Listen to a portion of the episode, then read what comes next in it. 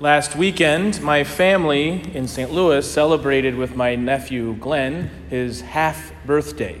Now, for those of us who are a little older, half birthdays don't make much sense, but for a three and a half year old who didn't get any gifts for outdoor gifts or outside play in December when his birthday was, this was a very exciting half birthday for him. He got a bike.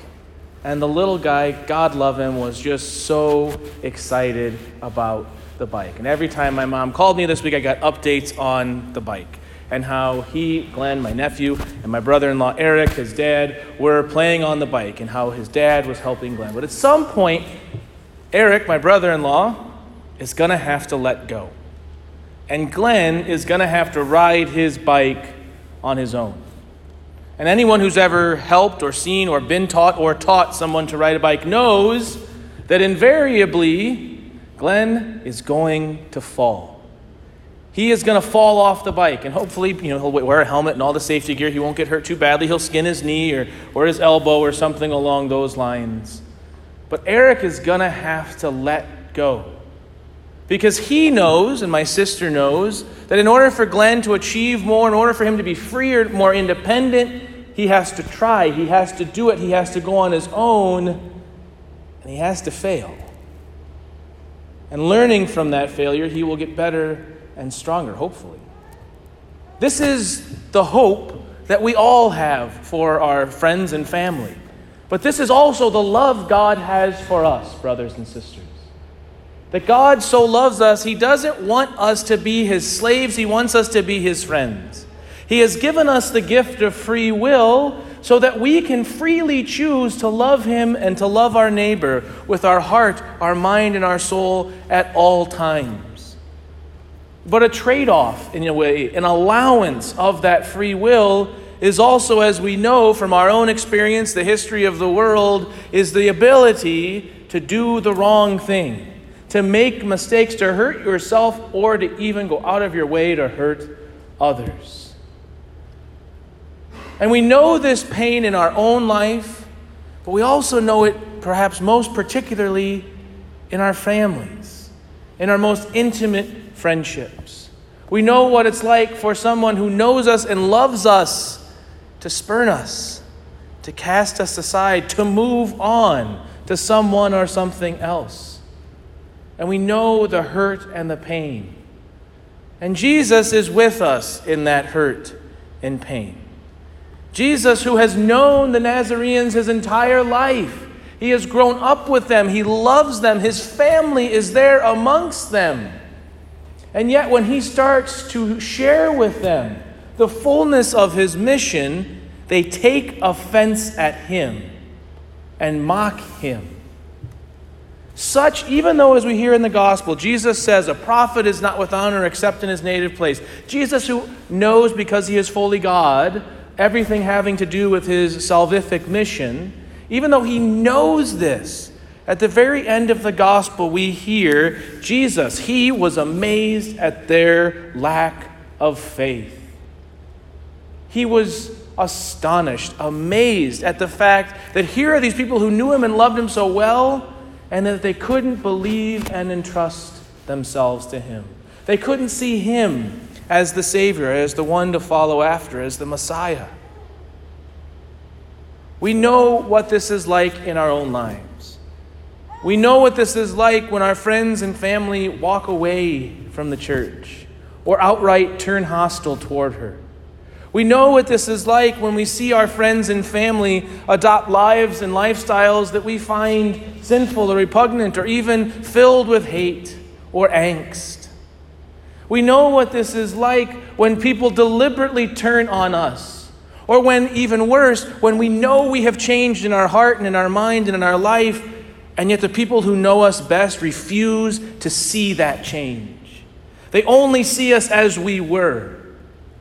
And maybe in one way, rightfully so, because of our past actions have so undermined the trust, but it hurts nonetheless. No matter where we are coming from, we can accord with Christ Jesus. We have experienced that pain. But as St. Paul reminds us in the gospel, or excuse me, in the second reading, when I am weak, then I am strong. That moment where my brother in law has to let go of the bicycle to let Glenn go is going to be a moment of great trepidation, great weakness, but also a moment of great strength. That moment where he falls and scrapes his knee is going to be a moment of weakness, but also of strength. Those moments in our own life, those relationships where we are weak, where we are beating up, where we are hurting, where we don't know what the Lord is calling us to do next, brothers and sisters, that is precisely why God came into this world. That is precisely why He created you and loved you and offers you the graces that flow forth from His sacraments, from His church, from the scriptures, and from the very life that He has instilled within you in the sacrament of baptism. He didn't come here to make your highs higher. He came here to lift you from the depths so that you could be with Him forever and know that love here and now and share it with Him in heaven. Not only has He done that for each of us individually, but He has done that for us as a society, as a church. I don't need to tell you this, it's not easy being Catholic in the world. I walk around dressed like a 12th century peasant most of the time. People notice that, and a lot of people don't like that. It's never easy to follow Jesus. It's never easy when, especially, we live in a world where headlines are the most important things, where a deeper understanding, where deep questions, where long conversations are pushed to the side. We live in a faith where we recognize that incremental growth, that incremental openness in our own lives and in our own hearts and in the church to the grace and the goodness and the glory of God. We recognize that the fullness of truth and goodness resides in the church. We also recognize the church is inhabited by us who are sinners and led by priests like myself and bishops who are sinners. And yet, we recognize in this moment perhaps of the greatest weakness Young people have been fleeing the church for two or three consecutive generations.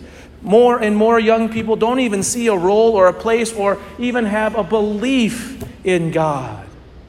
And we can sit and we can bemoan and we can act like this is the worst thing that could happen in the whole wide world. Or we can be like St. Paul and our blessed Lord and recognize it is precisely for this that the Lord created me, called me into being, and is sending me forth into the mission.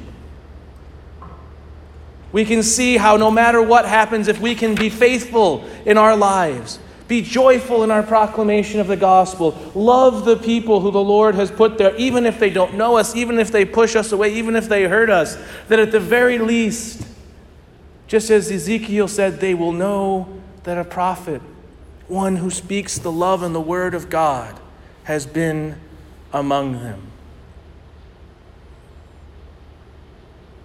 Brothers and sisters, whether the Lord is just taking his hand off of the back seat, or whether the Lord is coming to collect us after we have fallen five feet from down the road from him, it's never easy to walk in freedom.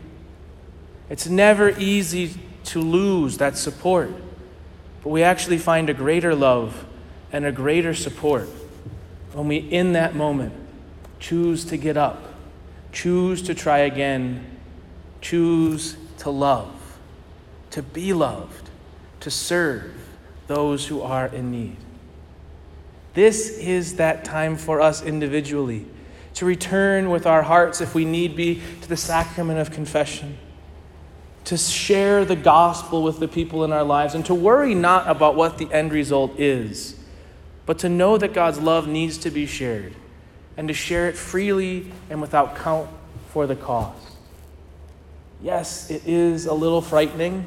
There is difficulty and challenges ahead. We may have a little bit more than a scraped knee or an elbow in front of us or on us at this very moment. But it is when I am weak, then I am strong. Because as St. Peter reminds us in his first letter from the New Testament, it is by his wounds by the wounds of Jesus that you are healed. And it is in our wounds, in our brokenness, in those moments where we are doubting, where we are hurting, where maybe we have even turned on Jesus, that the Lord desires to do his greatest work.